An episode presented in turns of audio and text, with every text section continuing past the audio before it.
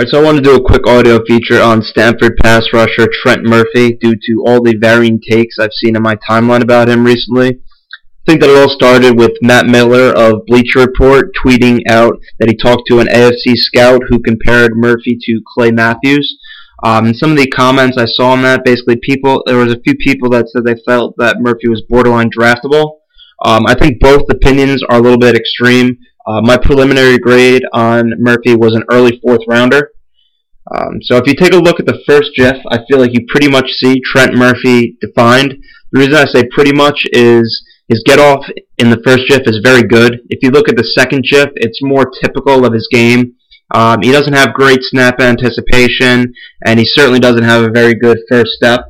So I feel like the second GIF's a little bit better there, but if you go back to the first GIF, you'll see that for a 6'6 guy, he comes off the ball with surprisingly good pad level.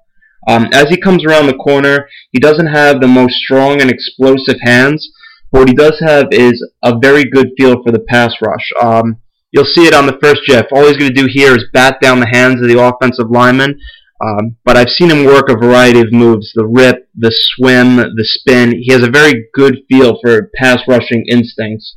Um, but if you continue the play, you'll see at the second shift another pretty surprising thing for a, a tall 6'6 guy. Um, he has very good hip flexibility. Um, it's just not something you typically see with taller pass rushers.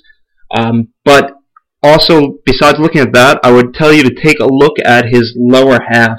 Um, he has a very strong lower half, which allows him to hold up well in the run game. He anchors well at the point of attack.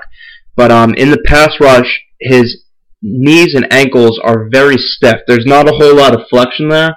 Um, you'll see in both GIFs, he's not able to finish the play because he, despite the good hip flexibility, he just it's very rigid in his lower half. Um, so it's tough for me to ever see him being a Clay Matthews type. I mean, when you have a marginal get off, marginal short area quickness, and you have such a stiff lower half, you're never going to be that explosive, dynamic pass rusher. But as I mentioned, he does have his good qualities. One of my main complaints coming into this year was his motor. Um, he certainly improved that. He's a strong run defender. And I mean, he's a pass rusher with some length and obviously that hip flexibility that I mentioned. So I wouldn't call him undrafted. I wouldn't call him Clay Matthews. But right now I'm happy with my grade of him in the early fourth.